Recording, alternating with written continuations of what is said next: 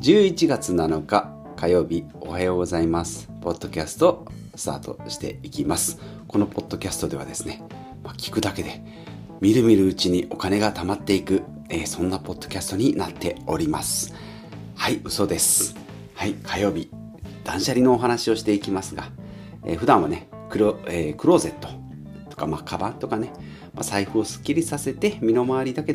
でなく心も体もすっきりさせていきましょうと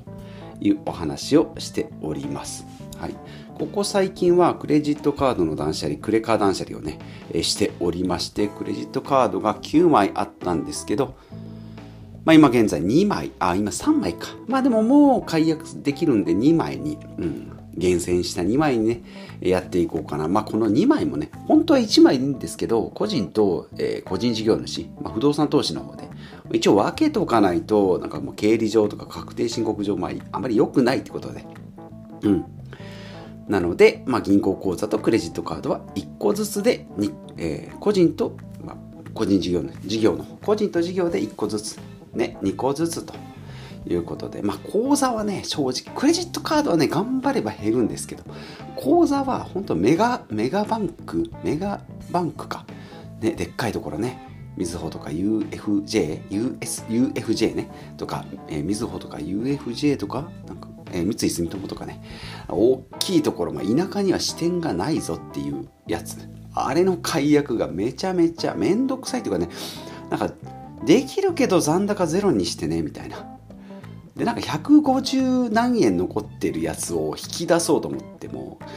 うんなんか小銭が使えるところじゃないとダメとかね。じゃあ振り込みで、えー、どこどこに自分のネット銀行に送ろうかなと思ったら振り込み手数料がまあ150円かかる。まあまあそれはいいやと思って。でそのために送るためのワンパスワードを設定するための設定がいるみたいなね。もう絶対解約させる気ないねっていうね。そんなシステムになってるんで。まあでもこれでも負けじとね少しずつ少しずつやっていっております。はい。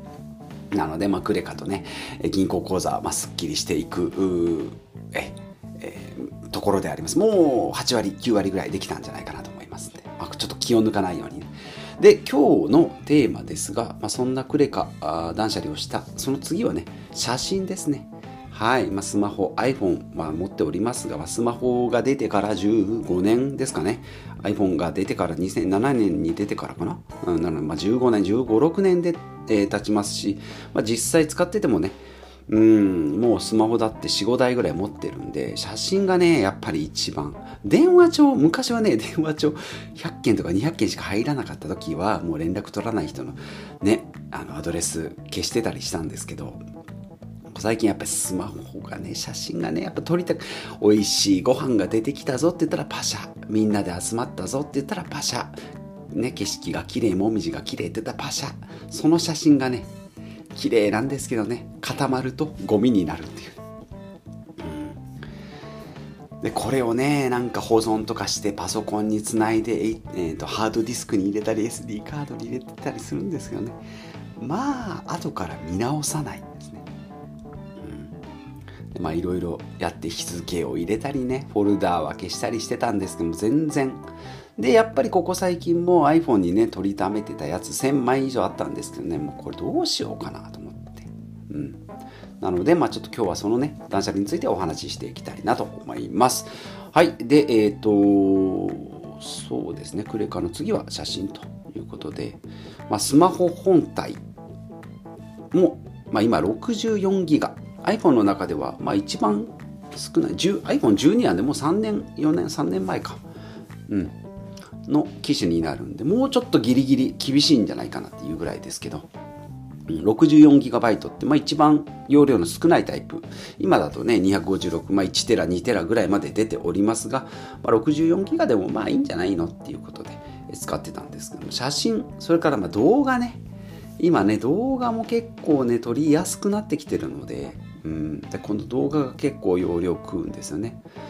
で、えーとまあ、iPhone 使ってる方 iCloud ね、えー、使われてる方いらっしゃると思います。まあ1人であれば、まあ、130円くらいかな。でちょっと容量が。でうちの場合は家族4人で、えーと、ファミリープランで200ギガで400円月ねうんでこれでまあ写真の管理クラウドでねなんかパスワードとか写真とかアプリの管理もできるし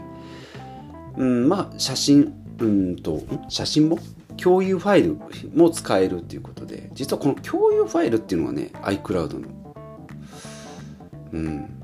すごい便利っていうのを知ってて、まあ、これに入ったんですけど、まあ、自分のファイルファイルじゃない、と、写真を撮った iPhone とか、えっと、写真 写真を撮ってフォルダ分けしますよね、えっと、飲み会だとか、えー、食事会とか、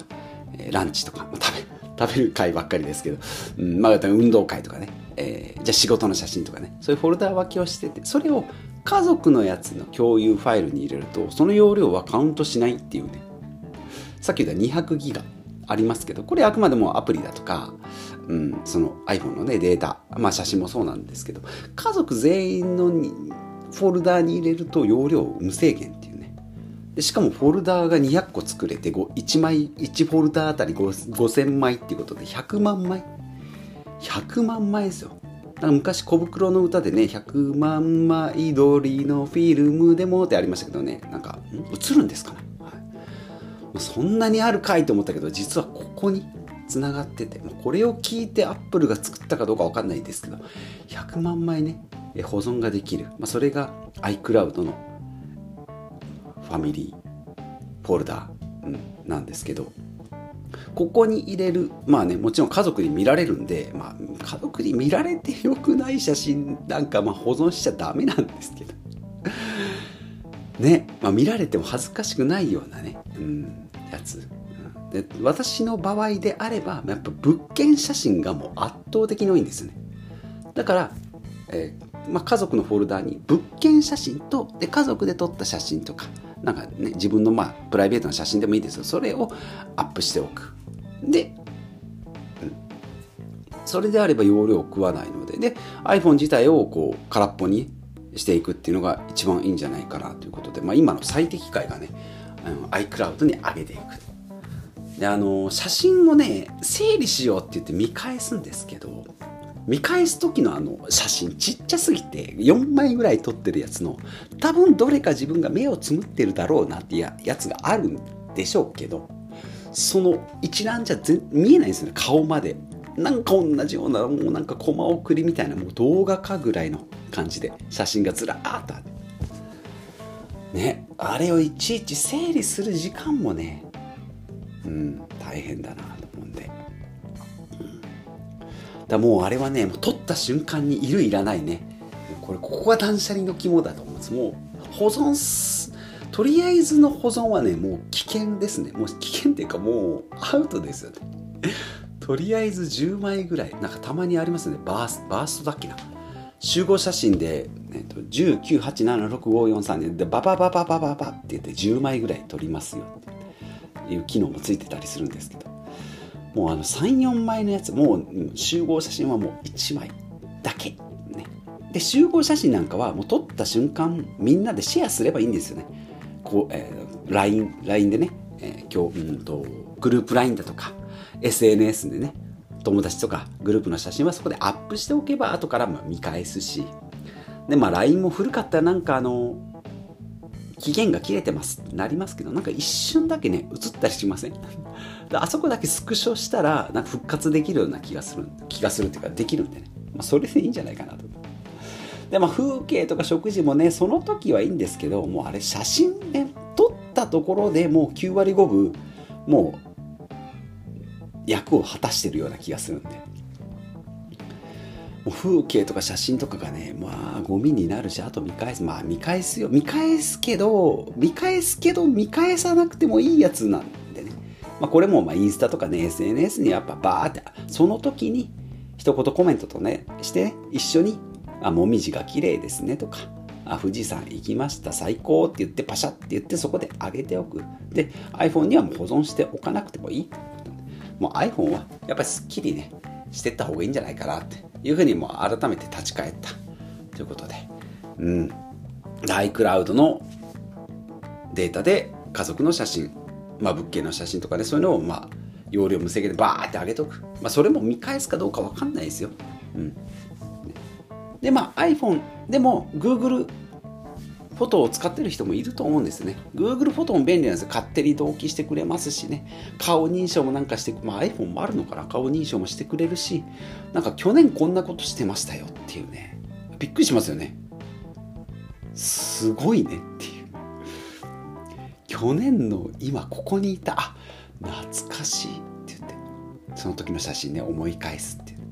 いいシステムですよこれはね、なかなかいいですね。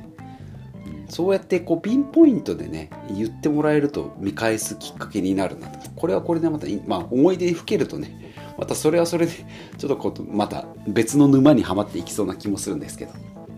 うん、なので、まあ、iPhone 使ってるんだったら、まあ、iCloud か、まあ、Google フォト、まあ、どっちかでいいと思いますね両方あるともう結局どどっちにもあるやつだとかどっちかにしかないやつとか。もうね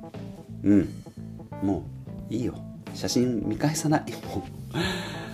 もうあとな子供の結婚式の時か自分の葬式の時ぐらいでしょうからその時はまあ必死こいてね。その時はちょっと思い出にふけりながら探してもらうのってもういいんじゃないかなと思うのでもうフォフォルダー分けもね大概でいいかなと思います。はい。うん。物件情報もねもう本当もうあの給湯器の型番とか写真撮ってますけど。まあ見ない。まあもうね、それ探すぐらいやったらね、もう一回物件行って見に、見てきた方が早いよっていうくらいね、膨大にあるんで、うん、もうね、消すのも結構手間なんで、はい、皆さん、えー、スマホの写真、どのように管理されてるでしょうか。もしいい方法があればですね、これも深掘りしてったらなんかいい方法はあるんでしょうけど、けどね。うん。なんかクローゼットをすっきりさせた方法と一緒でなんか収納術じゃなくてそもそも持たない保存しない、管理しないこれが一番楽なんじゃないかなっていうのに、えー、今回も行き着きました。ということでここ最近クレカ断捨離から、えー、今度は写真のね、えー、まあ、ちょっとアプリとかもやっていきたいなと思うんです。が今日はちょっとふとねスマホの写真ね。うん。本当確かに昔の写真ね。懐かしむのもいいでしょう。でもそれでちょっと時間を取られるのもね、うん、考えものなので今日は写真の断捨離ということで、まあ、私の場合は、えー、共有ファイルにドドンともう入れ込む。そして iPhone 本体はすっきり空にすると。いうことで。まあ必要であればそこから引っ張り出せばいいし。まあでもねなくても大体大丈夫ですよ。あれがないからなんねパスワードなんか入ってないでしょうから。うん。ね。ないならないなりにやっていく力を身につけるっていうのもいいんじゃないかなと思います。はいということで、えー、今日は以上となります。こんな感じで毎日日替わりテーマを変え雑談を交えながらお話ししておりますポッドキャストでございます867回やっておりますが、目標は徹子の部屋の1万2000回になっておりますので、まだまだお付き合いいただけるかと思います。ということでまた次回お会いしましょう。